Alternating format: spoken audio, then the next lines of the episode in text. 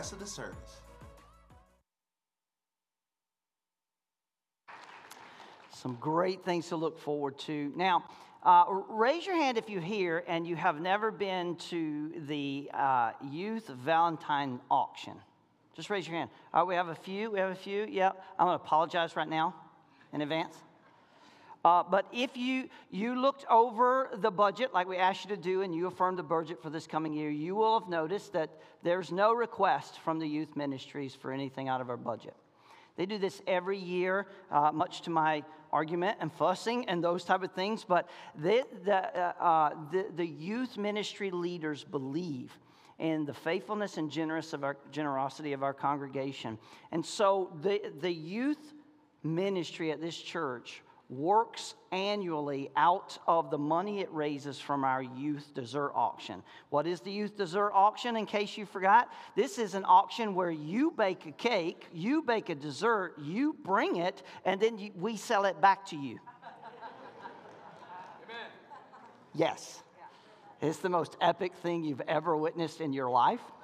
And here's what I tell the church I know that that cake, or that pie or maybe that batch of cookies might not be worth $300, but those kids are.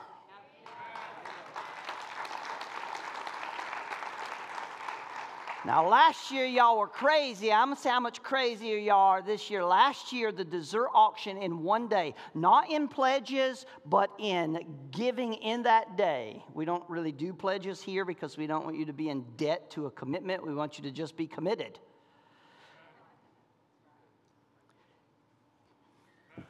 That tithing message is next Sunday, by the way. just so you understand that. Uh, last year, the dessert auction raised $30,000. Come on. The youth go on mission trips, they do discipleship, they run their programs, they do everything out of these things. And so we want you to be prepared. I mean, and come enjoy the fellowship. They're going to give you, they're going to prepare a lunch for you, the youth group. They're going to come. And we want you to develop some rivalries. We do. We, we want you to win. I want you to win. And so it's, uh, is it Super Bowl Sunday also? So, like, you need some stuff for the game. And, and uh, you know, as far as I'm concerned, everybody should bid Donnie Overholt up. bid him up and, and then let him have the last bid. And that'll work. See? That's how you do that. Anyway, Oh, we're looking forward to that, and I think it's going to be an epic, epic time again, right? So, uh, if you've never been a part of that, please come and, and participate, and maybe you maybe you spend you know twenty bucks on some cookies or something. Every penny these guys use for the glory of God and discipling our young people. And if you listen, if you've never seen the atmosphere of our teenagers, our middle school group, and our Bible memory, all you have to do is show up on a Sunday evening from 5.30 to 7.30 and i promise you it'll change your perspective about some kids who love jesus. Uh, it's real it's raw and um, man i love it. So I, I, love it. So they're worth our investment um, and i'm looking forward to that day. Amen? Yeah. all right i want you to turn to me in your bible to revelation chapter 3 now we've been in our series that i've titled renewing our vision and I really appreciate that a lot of you are paying attention and you are saying, All right, Pastor Don, when are the details coming? They are. They are. And our eldership team and a greater leadership team has just been working with a lot of things, a lot of ideas and thoughts that we want to present to you um, on the last Sunday of this month that I think are going to be powerful. Can I say this? I, during worship, I agree with Breno. The goodness of God was in the house, it's still in the house. And I was, I, I, just was on the floor and I just, I just, I just said, Lord, thank you for your goodness. Yeah. And I heard the Spirit of God say, What will you do with it? And, and my wife and I, we, we zipped down on Thursday at noon. Uh, we got in the truck and we, we drove all the way down to as far as Birmingham. We spent the night, got up, finished it. Uh, had to be at my dad's house in Florida on Friday at 2 o'clock. Uh, took dad and my, uh, my stepmom out to dinner. And uh, then uh, yesterday morning, we got up at 7 o'clock and we got home from Florida at 8.30. Uh, we were on the road at 7 at Michigan time. We got home at 8.30 last night. So we had a lot of time. And I don't know about you, but like I, I love talk radio when I'm driving. It makes my brain work. Amen. And, and especially, especially uh, you, you, listen to what's going on in politics, and it just gives me somebody to argue with, except for my wife. Right? They say, I don't want to fight with my wife, but I can fight with the guy on the radio. And so, like, my brain is turning in those things. And of course, the news about the mega millions lottery $1.3 billion. And the, you know, the, what would you do? Right? Like we talked, we talked about that. Like if you, if you had that much money, what would you do? What would you do with that much abundance? Let, let me say this to you, church. I, I, I'm not really talking about money. The Spirit of the Lord just spoke to my heart and said, I said, God, you're so good.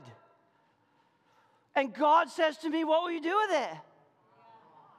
Because, you, you know, as, as much as $1.3 billion is, we can't fathom it, but there is an end to it.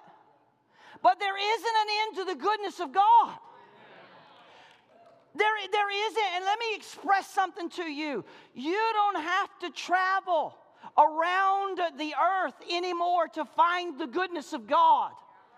The goodness of God has been poured out among me and you right here, right now, in this season. And my question to us during worship is what, what are we doing with it? What, what are we doing with abundance when they said there shouldn't be any? What are we doing with abundance when they said there shouldn't be any? What are we doing with goodness when, when the world just turn on the talk radio? No, don't do it. Don't do it. Don't do it. Don't do it. Turn.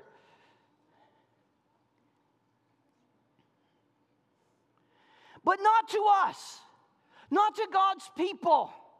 Come on, church. Everything this church is wrestling with right now every single issue that our eldership team gathers and prays over. Do you know that every other Monday, the first Monday, you want to pray for us? Pray for us the first Monday and the second Monday of every month. This eldership team is committed to meeting. First and third, sorry. Uh, second and fourth is in Paul Paul. I'm, I'm just in elders' meetings. But when we gather together, we just don't gather together over an agenda. We spend time praying. God, speak to us. God, use us. God, help us. God, we need your wisdom. And we, we pray for each other. We pray for our families. We pray for the church. And we just spend, we don't even, we just spend time praying together as an eldership team. And every single topic we are wrestling over. The advisory council, every single topic they're wrestling over. The sub ministries and the leadership teams. I want you to be encouraged. It's all wrestling over the goodness of God.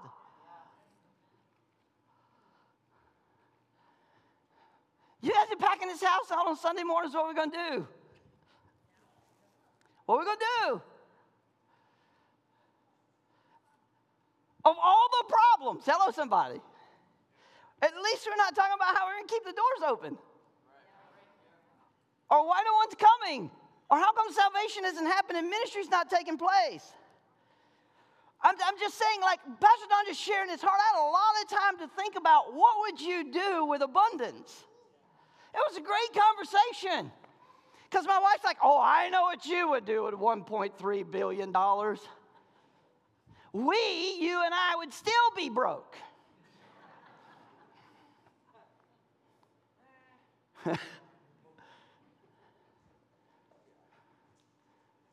Because you just give it away. You know, there's, there's a part of me, church, especially as I get older, that is really clinging to, loving, and, and uh, unafraid to abandon everything else except for seek first the kingdom. I mean, like, listen, I've been very honest about my prayer over my wife's health and uh, this past year and my wrestling with God through all those things, I, I am very honest with you. I'm just, I'm not pretending like I got it all together sometimes. I'm not going to, I'm not pretending like I don't wrestle with God like you do, or I don't have struggles or things that I don't understand, and, and my wrestling over that's not fair. Uh, when we, when we heard that, that someone won the, the 1.3 billion in Maine, and if that person in Maine is listening, listen, we got building projects and youth activities and those. Hello, somebody. You can tithe. We'll write your receipt. Hey, listen to me. The Bible said what? That God has laid up the wealth of the wicked for the righteous. He did say that. And so I, am just, you know, I'm just, we had a lot of time to think about 1.3. And, and, and, you know, I appreciated my wife's heart when, when, when we heard, hey, someone in Maine won it. And she said, Lord, I just hope they will use it for your glory. What do we do with abundance? What do we do? I'm not even got my notes yet. Some of you are like, where is this in his note? If you don't know, the notes are on the app. You can follow right along if you'd like. It's not there. I'm just rambling. Because now is the time to decide what you and I are going to do with the goodness of God. Because the goodness of God is waiting uh, on us. We're not waiting on it anymore. Right. See, that was a time for you to celebrate, but you didn't. We're not waiting on the goodness of God. Revelation chapter 2, verse 1. I want to talk today about renewing our passion for the thing that God loves. Now, chapter 2, verse 1 says, To the angel of the church at Ephesus, write. Now, one of my bucket lists is to go to, to Turkey and, and to go and visit Ephesus one year. One year I'll get there uh, and, and see that place. If you, don't, if you don't know where Ephesus is, modern day Turkey, I think it's on the west coast of Turkey. Uh, anyway, uh, there's just so much there. Uh, the Bible says, The words of him who holds the seven stars in his right hand, who walks among the seven golden sta- uh, lampstands. I know your works. Now, God is speaking, your toil and your patient endurance. How you cannot bear with those who are evil, but have tested those who call themselves apostles and are not, and found them to be false. I, I, I know you are enduring patiently and bearing up for my name's sake, and you have not grown weary, have not grown weary, have not grown weary. But, everybody say, but. Now, again, this is God is not condemning the church. He's calling us back to passion. Everybody say passion. I have this against you that you've abandoned the love that you had first. Remember, therefore, from where you have fallen, repent, do the works that you did first. If not, I'll come to you and remove your lampstand. Unless you repent. Yet this you have Yet this you have. Everybody say, I have something. I have something. Yet this you have. You hate the works of the Nicolaitans, which is just false doctrine. I don't have time for that today, which I also hate. He who has an ear, let him hear the Spirit says to the churches, to the one whom conquers, I will grant to eat the tree of life which is in the paradise of God. So, Father, bless the reading of the word to the hearing of our ear and receiving of our heart in Jesus' name. And everyone said, All right, hold on, let's go. Let, us go and let's move through this because I, I want you to grab a hold of the heart of God for us in this season as a ministry. Again, we're not preaching to the church down the street. We're not talking to the ministry down the street. We're not even thinking about the ministry down the street. God is speaking to us. And I firmly believe that in my years of walking with Jesus and my, my, my years of, of leading church, especially in the last 19 years of walking with your leadership team, your eldership team here, I'm more than ever fully convinced a healthy church begins with a consuming passion for God. Can I say this to us, church? It matters what we do with the goodness of God. Corporately and personally, it matters. It absolutely matters what we do with the goodness of God. And the real issue of the modern day church is not how fast or how large it grows, but how healthy the body is. Yes, please, thank you. It's, it's the idea of health that we want to talk about. Because, see, I think every ministry needs to be measured not by the success of the amount of people in the room or the success of how big a building is. Listen, uh, more people in the room, the more gospel you can preach. I, am listen. We come on Sundays together to celebrate what God is doing with us during the week out there. Yes, we do. And so, uh, buildings are tools to use to disciple and send.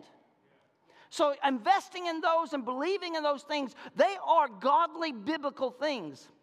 But the issue is the success of any ministry should only be measured by the lives that are transformed because they call that ministry home.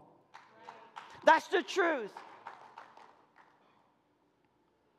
My family's life was changed because of a little bitty church in Chipley, Florida.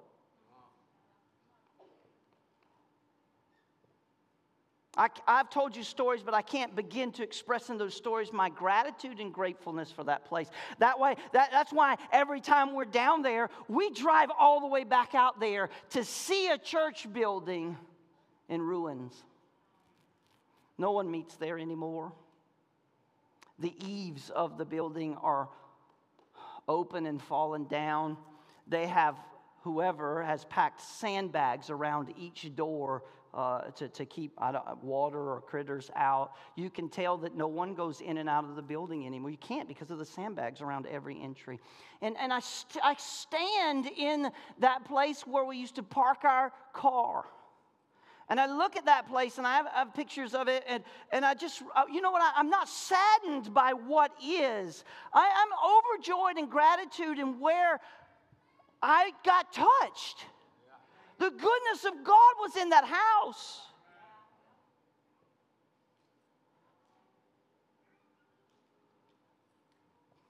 TC used to go to Sunday school there. Melinda learned to play the piano there. It matters what we do with the goodness of God. And The last time we were there, we are looking at this dilapidated building, walking around this, this, this thing, and, and I just I looked at my wife and she says, No. I didn't say a word. She said, No, I know what you're thinking, and no. I said, We should just buy it. No. See, because I still remember the flame, the fire, and the passion that lit my heart and, and transformed my life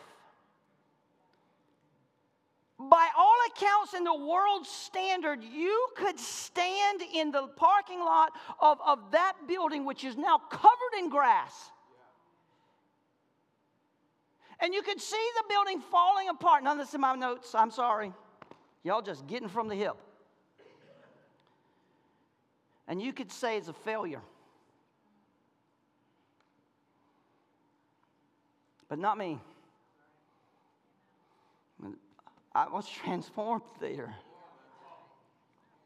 When I showed up there, my wife was packing her bags and leaving. And my family was, I was going to lose everything. And God intervened. The goodness of God intervened. Was that, listen, was that church perfect? It was not. Did those leaders make some mistakes? Absolutely. But this whole thing is an experiment until we get to heaven. Do You get that? If you're requiring your church leaders or your ministry team to be perfect, I have one question for you. How did you escape?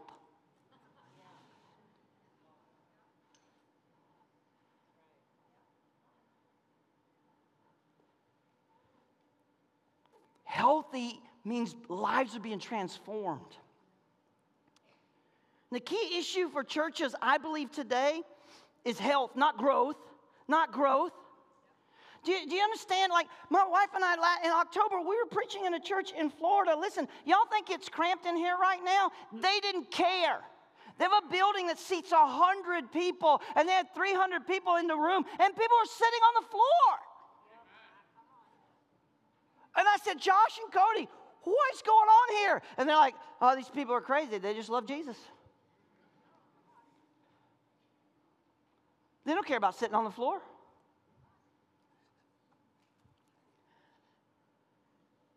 I said, where do these people come from? Oh, we just we just went out and won them to Jesus. They were drug addicts and, and, alcoholics, and, and they were lost, and, the, and, they were outbeat, they were poor, and they're just, and so, you know, and there they are every Sunday sitting on the floor.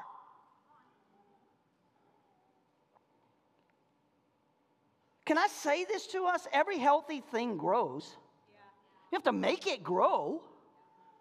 Every healthy thing grows. You don't have to make it grow. If it's healthy, it grows. It's the same principle for the church and the body of Christ. The body of Christ and the church, it's a living organism. It's natural for us to grow, it's natural to be healthy. See, the church body isn't a business, it's an organism, and, and an or, it's not an organization, it's alive. We are living stones, is what the Bible calls us. And so I say to you if a church isn't growing, it's dying. If a healthy church is growing church, then it stands to reason a church will only be as healthy as individual members. And let me just say this you cannot be a healthy Christian by church hopping all your life. Do transitions happen? Yeah, Pastor Don's absolute. Listen, God moved me from Florida to Michigan. I don't, don't say I deny transitions because there are times when God speaks to our hearts and says, Now I'm moving you from here to there. But when that happens, there should be affirmation and confirmation, not rebellion.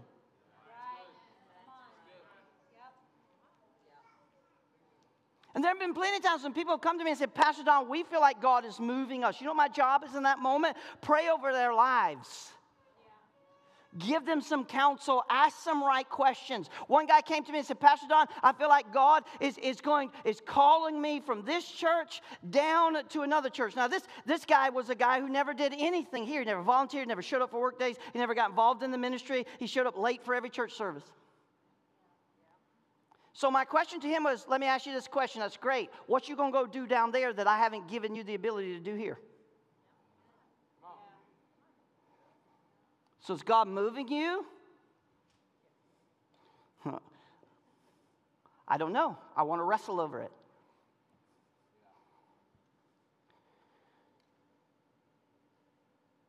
A church will only grow as each member grows. Do you understand that shepherds don't produce sheep? Sheep produce sheep. Shepherds produce shepherds. And healthy shepherds produce healthy sheep and challenge everything that's not healthy. So we need to ask ourselves how healthy am I spiritually?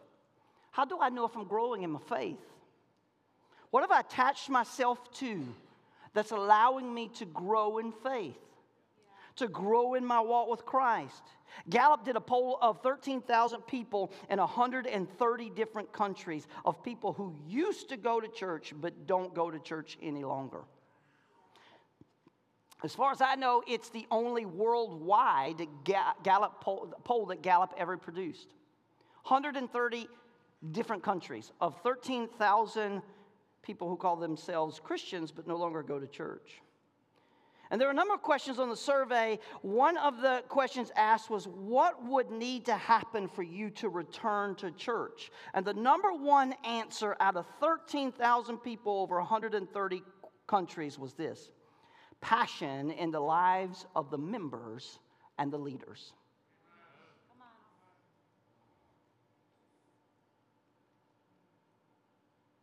What people wanted to see was a fire. Oh, come on, somebody. What people wanted to see was a fire. Do you know fire can't be ignored? I said that last week. Listen, y'all need to help me out. I drove a long way yesterday to be here to preach this sermon.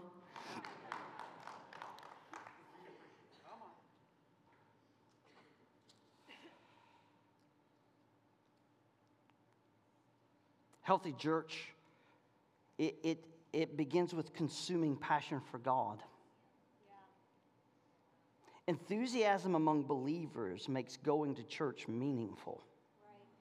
You see, don't, don't, don't put your spiritual, super spiritual hat on and, you know, well, this is the body of Christ is the church and those type of things. Listen, I understand that, but as a lost man, I only knew the church as the building with a steeple on top of it. Right. I know nothing about all that greater body stuff.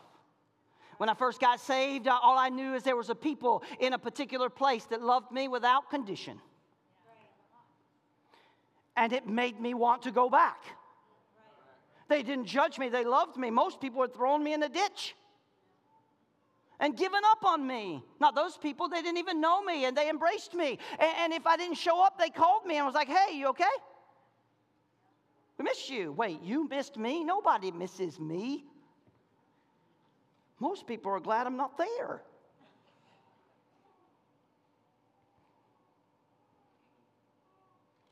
A healthy church begins with a consuming passion for God. And if you don't believe it, watch John chapter 2. I'm going to read it to you. Verse 17 Then the disciples remembered this prophecy from the scriptures. It's Psalm 69. Passion for his house burns within me. Now, I said it last week and I'll continue to say it because I believe it. How can you love Jesus and not love what he loves? And Jesus loves the church. Absolutely, he loves the church. And the Bible says that Jesus went to the house of prayer, the church, as was his custom. It was Jesus' habit to go to church. And everybody knew that. He was there. He was, uh, whether he was sharing from the scriptures or he's just in the room, he was there. So let's ask this question and what is passion? What, what, does your life have passion? Now, the dictionary is interesting when it comes up with definitions. I'm not real sure who writes these definitions or who has the authority to say this is what this means. Because sometimes I read a word and go, nah. But this is the way the dictionary defined the word passion an intense emotion Okay? A strong feeling, a great devotion, an intense conviction which fuels and motivates you towards compelling action. I am passionate. If you are passionate about your sports team, you go to the game. First time I ever took my wife to a high school basketball game, we walked out of there and she said, I am, I am never going back to a, high school basketball game with you. You can't yell at the ref. Why not? They're paying him. All the refs in the room were like, don't do that. Yeah. Uh,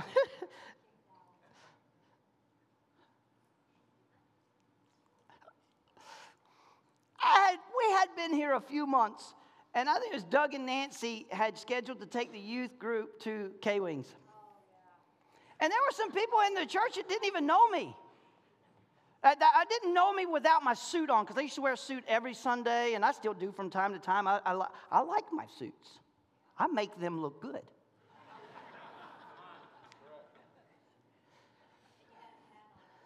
And, and, so, anyway, I was in my civilians, I had blue jeans and a t shirt, and I had a hat on. And, and, and we get to this game, and they had this whole section at the K Wings game, all the way from the, all the way down to the glass. And, and, you know, as the game was going along, the youth group was there and, and it was happening. And, and, and, you know, this is a minor league. This is a minor league game, so let them fight. They let them fight. That's part of the rules. Stay on your skates, you can fight. So, you know, a couple of scraps had happened, and I kept inching my way down closer and closer to the glass. And, and, and God's favor on my life, God's favor on my life. I'm finally down on the glass. And these two big old hockey players, I promise you, they were Goliath's brothers. Hockey, hockey, they're big dudes. That's why I don't play. They, I get broke real easy. I, they, they tied up and hit the glass and they were fighting right in front of my face you know, at each other. And I just stood up and I started pounding on the glass too. Boom, boom, boom, boom, boom, boom. And Marla Kruger looked over at Doug and said, Who is that guy down there? And Doug said, That's the new pastor.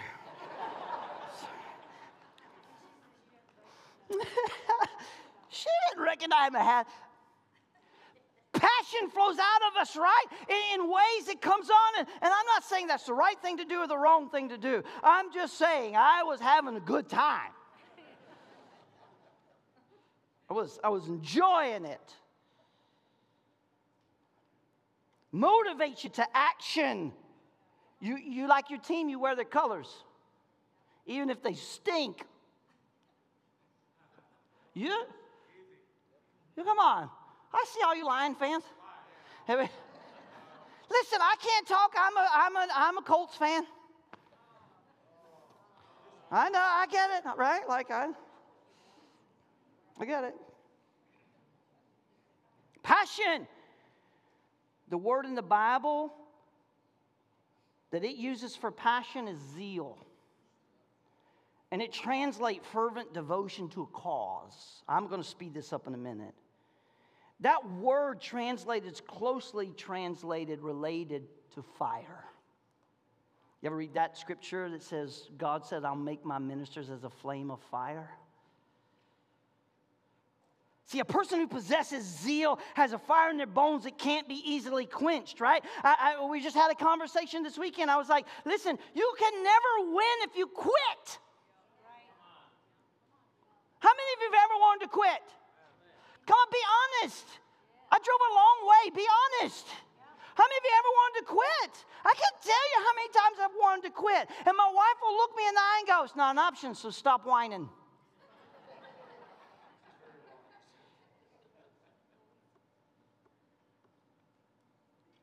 We get, we get excited about all kinds of things. We're passionate about work. We're passionate about possessions. We're passionate about our favorite team. Why is it that so many Christians are apologetic about being passionate for Jesus?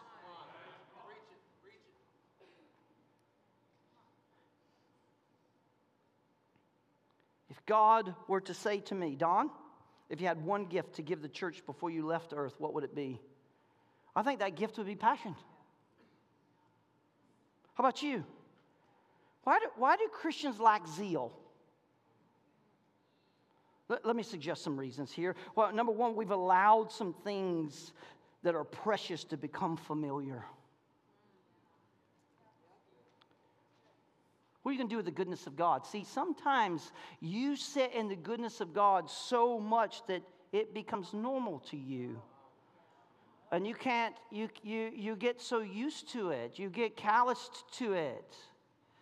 And, and, then you you get blinded to the to the goodness of god and you find yourself sitting in a corner complaining about things. You know why a lot of marriages go dry? Because husbands and wives lose. Come on zeal for one another, and, and they, they, they get so familiar with each other. I love the fact that I know my wife and she knows me. I love the fact that I can stand in front of a church and she can say no. And I didn't say a word. Do you understand? I love that. She knows my heart. She knows what I'm thinking. Sometimes it's difficult to buy Christmas gifts that way because she knows. You know the greatest enemy in your life is? Let me tell you what the greatest enemy in all of our lives, and even in this ministry, tomorrow. Tomorrow. That's an enemy. I'll do it tomorrow. I'll think about it tomorrow. I'll start reading my Bible tomorrow. I'll start worshiping tomorrow. I'll start praying tomorrow. I'll start being a good employee tomorrow. I'll start tithing tomorrow. I'll start all of these things. You know what happens? Tomorrow never gets here never shows up. It's always tomorrow. It's always there. It's an enemy in our lives. It is an enemy to passion. Don't let the unknowns of tomorrow steal the preciousness of today. What are you going to do with the goodness of God? You know what another one is? The need for approval. And I am as human as you are.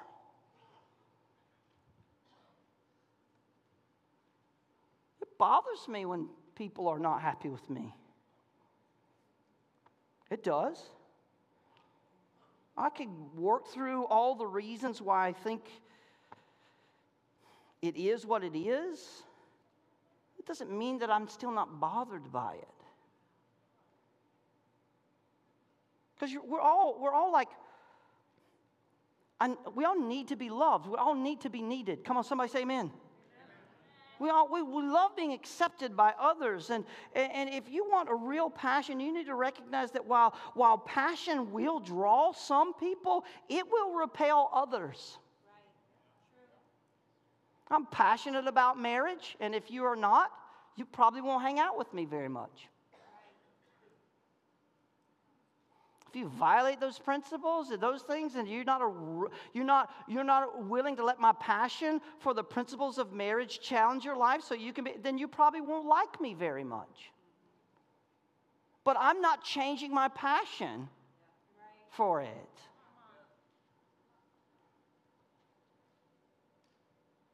You may have something like that.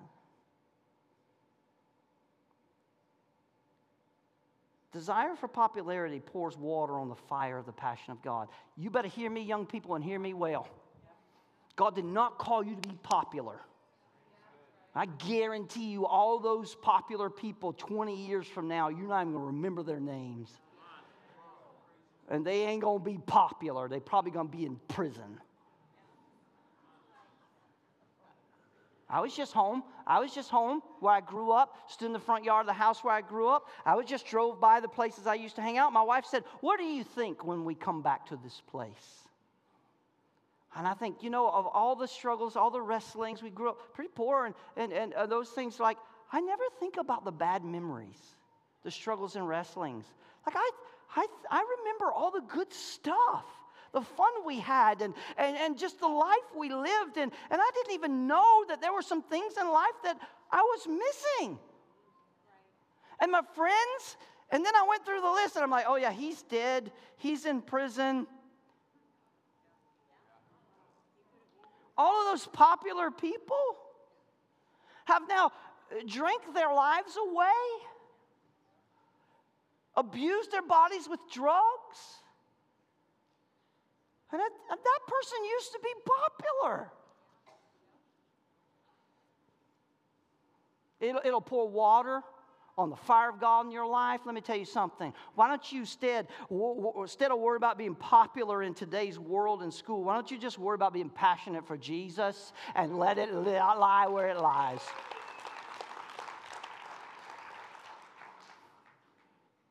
I love it.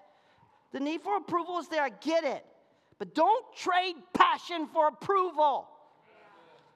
I don't have to apologize for this church. And if you think I do, I'll invite you to walk out the front door. Ask some people. I'm not.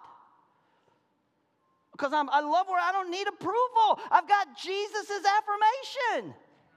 You know, another thing that crushes us? Apathy. Everybody say it with me apathy. You know what apathy means? You think it means lethargic, you think it means just lazy or I don't care. No, it means without love. Without love. Ephesians, here in, in Revelations, you know what it said? Hey, I, all these things are good. You know what I got against you? Never love. You lost it. You lost your first love.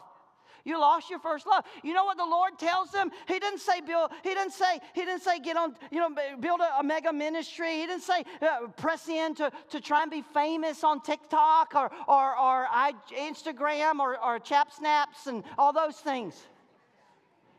You know what the Lord affirmed this incredible church to do? This church, it was on fire. This church, it was moving. This church it was doing some things. This church, it was challenging false doctrine. This church that was changing its culture and its community. You know what the Lord challenged them to do? Return to your first love. Stop being apathetic. People have lost their love. What once caused their hearts to beat barely, come on, somebody, barely affects their pulse anymore. We fall into routine and ruts. We do that, right? And what happens is in, in, in, our faith, and as we walk with the Lord, what happens is we become routine even about our faith. Why you go to church on Sunday? That's, that's, what, that's, what, we, that's what we do. And Pastor Don's going to call me, or Pastor Rod's going to call me if I don't show up. That's a, so somebody's going to come visit me. Uh, that's, we come routine about even that, coming to church. You know the Bible says when you come, come with a song in your heart and a word in your spirit. Enter, come on, into his courts and his praise with, or, with thanksgiving. What are you going to do with the goodness of God? I am so thankful. Because of apathy, we don't deny Christ. I'm not saying you do that. We just demote him to commonplace. Apathy is not a state of mind, it's a condition of the heart. Young people, you know the next thing? People will affect you. You ever heard that term? Birds of a feather. Old people, people will affect you. Just get in a room with people who are bitter and only interested in complaining. By the time you leave the room, you'll be bitter and complaining. I can't do it. I can't stay in the room. I can't. I'll get up, and ask my wife, gotta go. I can see, I see all the goodness and my heart's broken, but, and I don't want to be affected by that. You are who you hang out with. There's a reason why Jesus told the rich young ruler, Come hang out with me. That's the reason why Jesus told all of his disciples, Come and follow me, hang out with me, be with me. And it changed their lives, not because of anything else other than being with Jesus. Do you know that's the testimony in the book of Acts? It says the whole world knew who they were because they had been with. I don't have time to read, my, read your Bible to you, it's right in there. And they would even testify these guys were with him. These guys were with him. These guys were with him. Those people were with him. They were with Jesus, they were hanging out with Jesus. Be careful who you spend your time with, it affects your walk.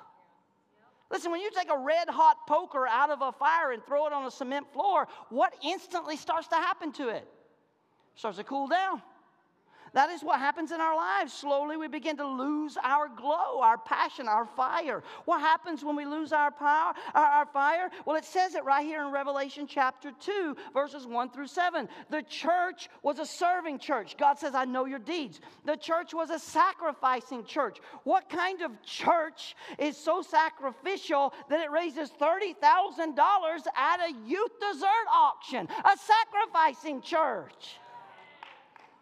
What kind of church raises a $300,000 offering for, build, for building for our youth group? Listen, you're going to hear more about that soon. Come on.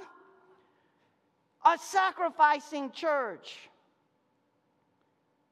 This church was steadfast in its growth. He said, I, I know your perseverance. This church was a sanctified church. He says, You can't tolerate the wicked. I am not an evil man when I challenge open, willful sin. I'm not a bad pastor. What do you want a pastor to do when things threaten to destroy your life? Tell you it's going to be okay when it's not? I thank God for the pastors in my life who never did that. But see, we, all the pastor's supposed to love me regardless, tell me it's going to be all right. No, the most loving thing a pastor can do in your life is, is look you in the eye and go, "You, that's stop that, stop."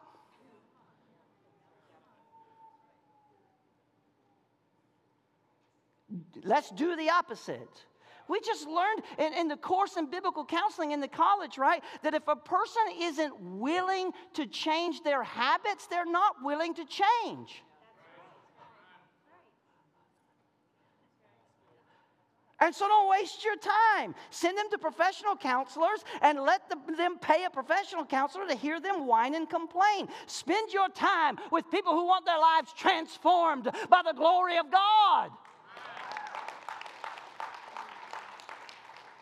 I want to do the glory run in the back of the classroom. If you're not willing to change your habits that are destroying you, no amount of counseling is going to help you. Let me tell you something, church. I promise you, if you're depressed, right, if you'll stop putting in your mind all the negative and doubtful things that you are, and you'll start putting in your mind the Word of God, it'll transform your life. The Bible says, let your mind be renewed by the water of the washing of the Word, it'll fix you. Where's Katie? Where's Katie Eldridge? There she is right there. Raise your hand. Can I say it? You, say, you shared a test. You can watch it on YouTube. Can I, can I share it? When we first got here and started meeting with, with Katie, she was on the verge of suicide, so depressed, so neglected, so abused, so thrown away, right? We sat down in my office. I remember that, just praying with her and looking at her heart and going, listen, you know what? When you go to the doctor, if you're sick, he's going to write you a prescription. Yep, and you're going to take those meds and get better. She's a nurse. She was like, Yes, that's what we're going to that's what would happen. And I said, So I'm tonight writing you a prescri- prescription for the book of Psalms. And every day you're going to read the book of Psalms. And as you read the book of Psalms, it's going to renew your mind. And God is going to deliver you from depression and anxiety and suicide. And here she is today, leading us all in worship. You know why? She did what her pastor told her to do. Imagine that, Katie. I'm nobody super spiritual. I just knew how the Word of God had changed mine and my wife's life. And if you don't believe my testimony, just watch it. It's on YouTube. We should find it and repost it. I need you to understand, church, that listen, you, you, gotta, you gotta grab a hold of some things. You have preserved, you have endured through many hardships, you've gone through some things, you've challenged wickedness, you've done those. That's what apostles and elders should do. Wait a minute then. According to today's standard, that means the church in now generation is perfect. It's a happening place. What could God possibly have against this church. It seems they had once had a fire that they had let grown cold. Can I say this to us? I want, I want you to hear me with your good ears because we need service, but service, service is not the same as passion. It's possible to serve God without passion. It's possible to serve God out of a sense of duty, and when you do that, it's draining. This is my Christian duty. You know, anything you take on as a duty, eventually you'll wind up resenting. Even church, even worship, even Bible reading, even your faith. Living for God out of legalism will sap the passion right out of your life. Service alone won't produce passion. So, Pastor Don, how do I restore it? How do I get it? Well, I'm glad you asked because that's what we're talking about.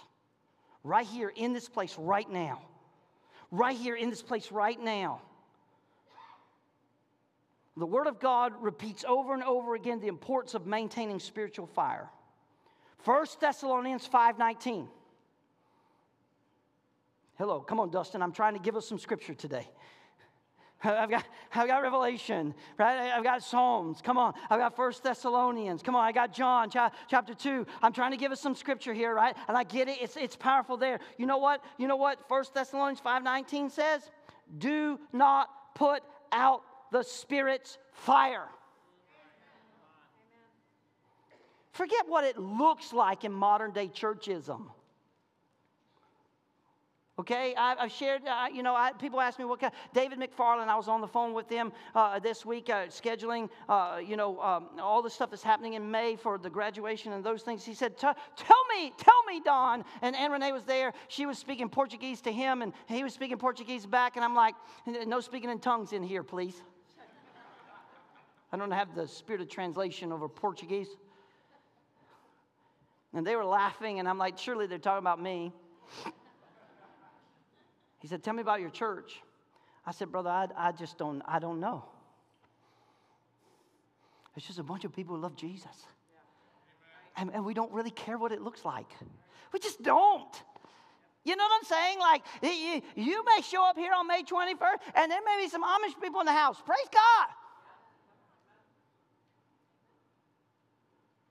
God. Uh, a, a little Pentecostal boy. That freaks y'all out when I say that, doesn't it? I'm not bringing snakes in the room, okay? Get over it, right? There's a fine line between faith and foolishness. That's called wisdom. Some people whose lives have been enriched in the great teaching and commitment and, and, and legacy of, of the Mennonite heritage. Come on. I could go on and on and on, but I was like, I don't, I don't know, Dave. I don't. Just come and love Jesus with us. That's all I know. Just come and love Jesus. How do I restore it? How do I restore it? Do not put out the Spirit's fire. You know what? You got to make sure you got a fire in your fireplace. My dad still heats with wood. We were down in Florida. He had that thing roaring when we got there. In Florida, it's 50 degrees outside, and boy, I walk in the house and, and, it, he's got a fire, he's got it's roaring this thing. And he, he's standing next to the fireplace there like he is, you know, and he's just standing there talking to me. And he said, he said, hey, hey, hey. He looked at me, he said, hey, son, son, you want some of this? And I was like, no, it's hot in here. He said, you can, come on, I make, I make, he said, come over and stand next to me. I can give you some of this fire. I was like, no, I, I, it's hot in here. First Timothy chapter 2, Paul exhorts Timothy to what? Stir up the gift of God that's in you. Stir it up, stir it up, stir it up. Everyone knows that a fireplace is a safe place to have a fire. Man, that's when I think about Firm Foundation Ministries. It's like my dad's fireplace. It is lit up and blazing. He don't care what it's like outside. He just cares what it's like inside. And when you come into his house, you know what he's going to say to you? Hey, hey, hey, hey, you want some of this? Man, what if that was our church? Come on, I don't care what it's like outside. It's just full of fire here. Hey, hey, hey, you want some of this? You want some of this? Come on, I'll make room for you. He's crazy. taking off clothes. You know how old people are, they always cold. and that says nothing about my wife always being cold. Do you understand that this church is a safe place for you to have a fire of God? Okay, if you didn't, I'm just declaring it right now. I want you to own it. Right now. It is so, I got to hurry up, man. This is so good. See, the church is God's gift of a fireplace for passionate Christians. I'm not going to apologize about our worship. I'm not going to apologize about our music. I'm not going to apologize about discipling young people to come and lead us in worship. I'm not going to apologize about the Word of God. I'm not going to apologize about the length of our services. I'm not apologizing for the fireplace being on fire. I'm not doing it. And if you keep filling this house up, we can go back to two services or we can go 100 foot that way. It's up to you.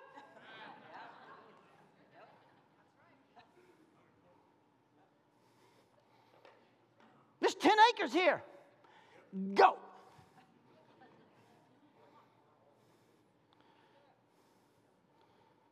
Eh. Can I say this? Because I just I just freaked a bunch of people out. I'm sorry, I love all y'all. See, I, I need you to think like I, I don't need you to think like I think because that would be scary. But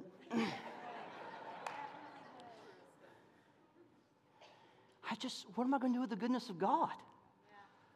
I'm not going to be sad about it. I'm not, it matters what we do with the goodness of God.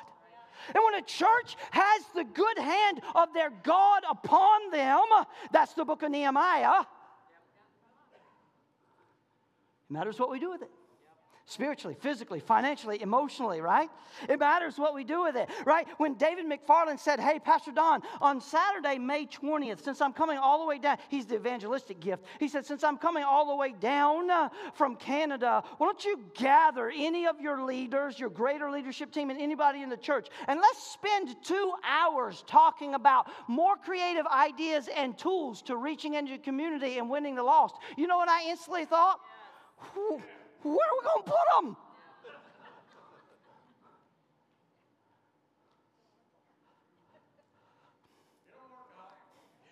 Some of y'all might have to meet upstairs. I don't know.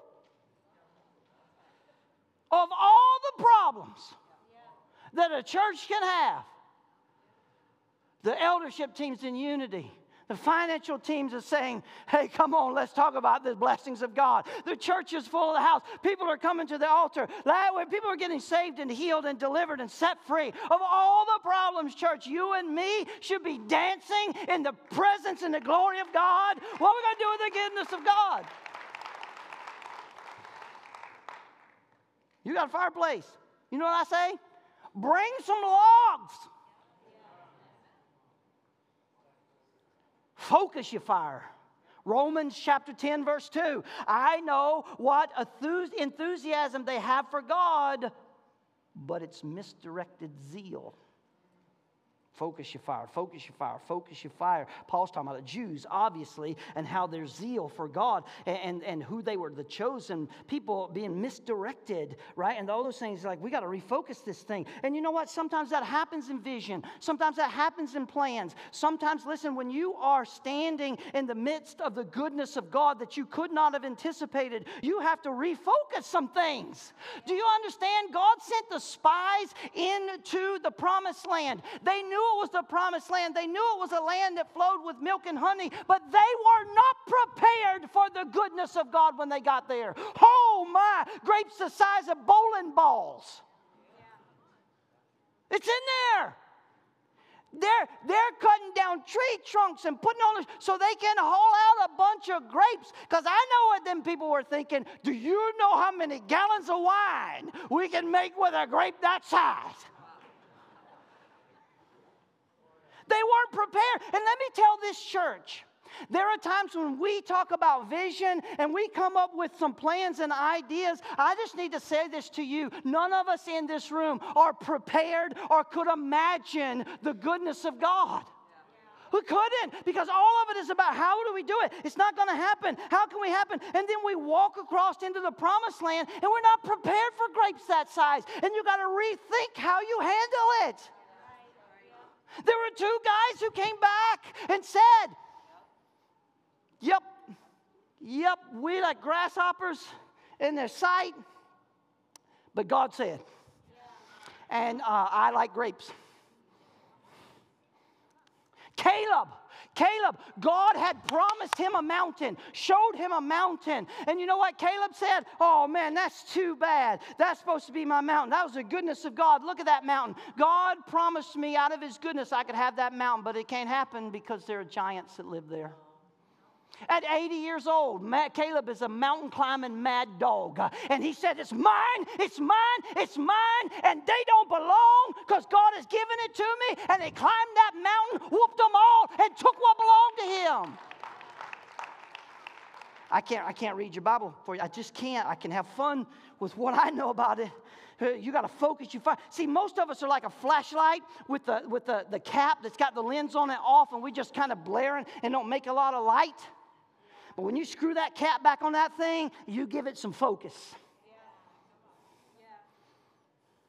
That's what we need to do. Fire consumes. We all will have to wrestle with weariness. Can I, can I just say, look, sometimes the way I think and, and how I see things, I, I know it, it makes you as a church weary. Imagine my wife.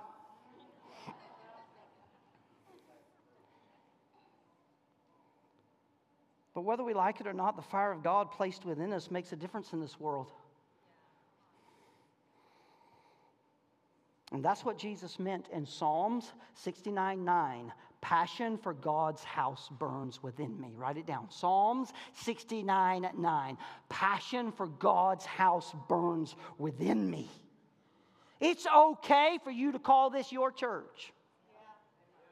I'm giving you permission. See, you'll take care of what belongs to you. I'm sorry, I like Tim's truck, I'm just not washing it.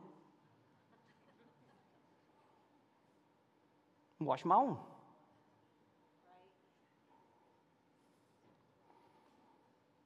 Take ownership of this place. Stop wondering if you belong. Stop wondering if you belong and take ownership. See, you won't wrestle with do I belong if you get involved and take ownership. You won't. I belong here. This is my place. This is where God put me. Isaiah 40, 31, 30 through 31. Even youth will become exhausted and young men will give up, but those who wait on the Lord will find a new strength. They will fly high on wings like eagles. They will run and not grow weary. They will walk and not faint. Fire needs to be stoked from time to time.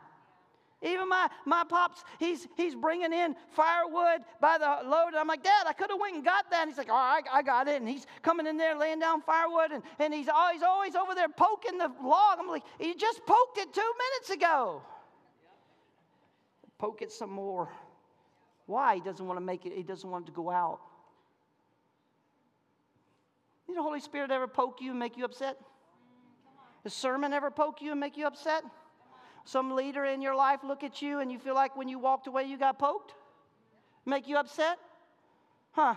Maybe God's just trying to stir something. Maybe God's trying to stoke some flames, right? It's a simple little practice, right? But sometimes you got to poke some stuff. You got to stir some stuff up. Sometimes you got to wipe some ashes off. Sometimes you got to clear up some things. And I know that tending fire is exhausting. Brothers and sisters, when we were in Montana and it was negative 17, and we had a, wood burning stove in that tent with us a few months back. It was cold. We all fell asleep every night in our sleeping bags because it was warm. And you would wake up at two or three in the morning, that fire had gone out. It, it, it, wasn't, it wasn't warm no more because no one stoked it. Can I say this? Fire changes your environment. Passion makes a difference. Why do you think that in sports, home field advantage is so powerful? It's a real thing. It's a real thing. Christians without passion, like a river without a water. It's just a dry ditch. I'm sorry.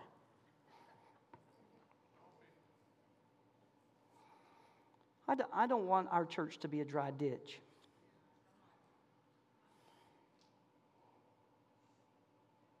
Passion energizes Christian life. Without passion of God, our lives, I, I just believe, in my life, I'll just speak for me. Uh, without the passion of God in my life, I, I promise you life would be dull and draining. Romans 12 11, never be lazy in your work, but serve the Lord enthusiastically. Passion for God protects me from doing wrong. My passion to please Him helps me say no to temptation. I didn't say it earns His favor. I'm already favored, I'm already loved. But there's nothing wrong with having a passion to please. Jesus said, If you love me, you'll keep my commandments. My passion to please Him has given me 14 days without a little Debbie cake. Y'all better know I love me some Jesus. I'm just telling you right now. The other day, I opened a drawer, of one of the drawers of my desk in my office, and right down there, slammed that thing back. I said, Get back, you devil! Who put that in there? And Brenda's like, You put that in there!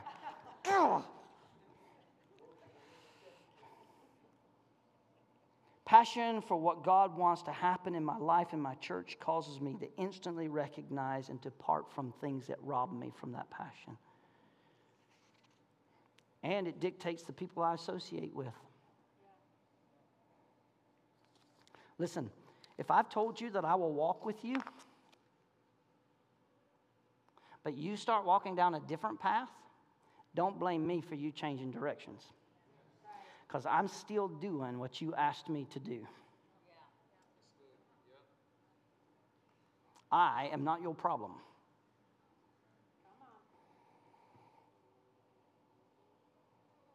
People affect how we live and how we walk. I will tell you straight up there are some roads I will not, cannot, and must not walk down with you. Paul reminded Timothy that the power of people to affect his own flame. Watch what he did in 2 Timothy 1 5. I am reminded of your sincere faith, which first lived in your grandmother Lois and in your mother Eunice, and I am persuaded now it lives in you. This church has a passion today. Will it have a passion for our children and their children?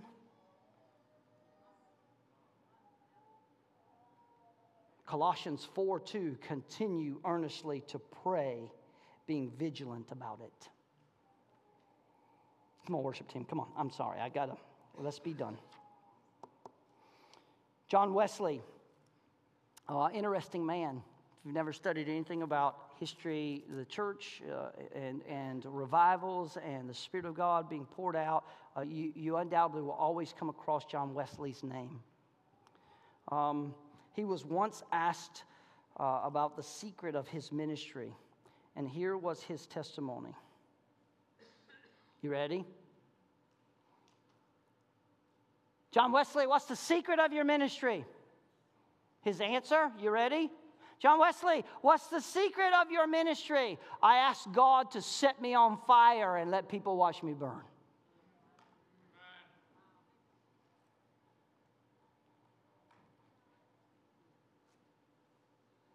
My prayer for you, for me, for us together.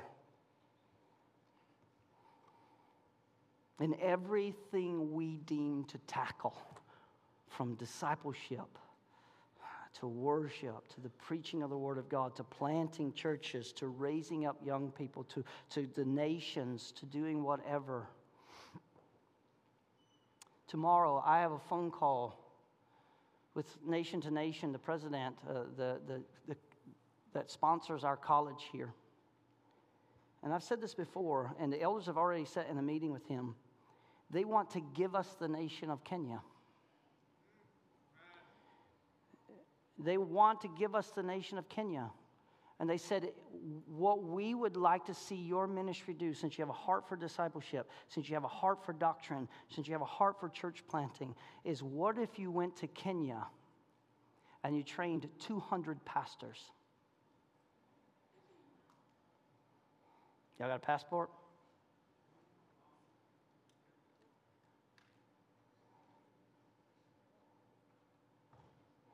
Pastor Don, the college in Centreville has, has been so successful. We think you're prime and your congregation is prime for going to Kenya and starting colleges, Bible colleges, where the focus is training on pastors. Come on. I'm like, we can do that? And he's like, oh, yeah. Oh, yeah. I think we can do that while we facilitate youth ministry, both for high school and middle school. I think that the, the question to us as a church is this what are we going to do with the goodness of God? And you know what I think? The answer is in the book of Acts. They had all things in common, which means there was unity in their heart about what God had called them together to do. And now, the details of that, absolutely, church, let's wrestle all that out. Come on.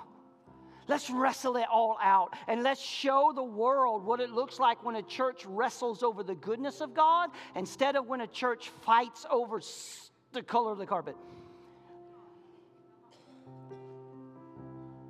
Let's show them. Let's be who God's called us to be. Let's show them what it means to be the head, not the tail. Let's show them in an environment where they say the economy is crashing to watch the house of God and the people of God prosper.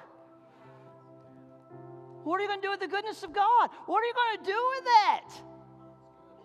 There is not a resource we need that God hasn't given us or put in our path to obtain. What's the secret to Firm Foundation Ministries? Let me say, at my funeral, you guys get up and say this. We stood up together and said, God set us on fire and let the world watch us burn. That's what we want. Stand with me. So much goodness. Let me share this with you, church. Let me share it. Here's how good the hand of God is. I was working on our, our, our, Sunday morning schedules for the year, our preaching calendar, and all this good stuff. This year, everybody say this year, I will preach less in this house than I have ever preached before. Does that worry you? Doesn't mean I'm not here. That means this church has discipled, trained, and, and, and, and there it is. Listen, Breno's going to carry a four week sermon series this year. He's going to carry it. It's training, it's teaching. What better place to build a fire and in a fireplace? Pastor Don, what happens if one of those coals pops out of the fireplace and burns the carpet? We'll clean it up. It's all an experiment. Do you understand that? And I'm excited about the experiment. Am I going to get it right? Are you going to get it right? Are we going to get it right? No, no, no. Not every time. But what we are going to get is the presence of God because of our heart and our unity and where God's at. Man, I, it's all, have a passion for where God called you. This is your church. It is God's house. Let the fire of God burn in your heart for His house. Yeah, it's all right. It's all right. Now brace yourself. Next week, just so you're warned, I'm going to be preaching on tithing. Yeah, we say that. I'm going to see the attendance numbers today. and Nick King says it best, right? Like I, I, said, hey, we hardly talk about money anymore, but Nick's like, I'm not real sure that's a positive thing because giving is a part of worship. And you know what I agree with? Nick King. Giving's a part of worship. So come ready next week to be blessed and to be challenged. And I'm going to issue my challenge like I always have. I'm going to issue it. I've never had anybody come and say it didn't work. What will God do with a bunch of crazy people who just said, Lord, light us on fire and let the world watch us burn? So good. Father, today we love you. Thank you for our willing hearts to endure the rantings of a crazy preacher. Let your heart melt ours with yours. Hmm.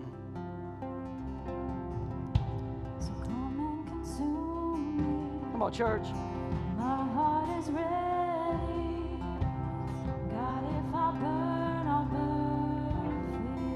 Is that your prayer? No hesitation, without reservation.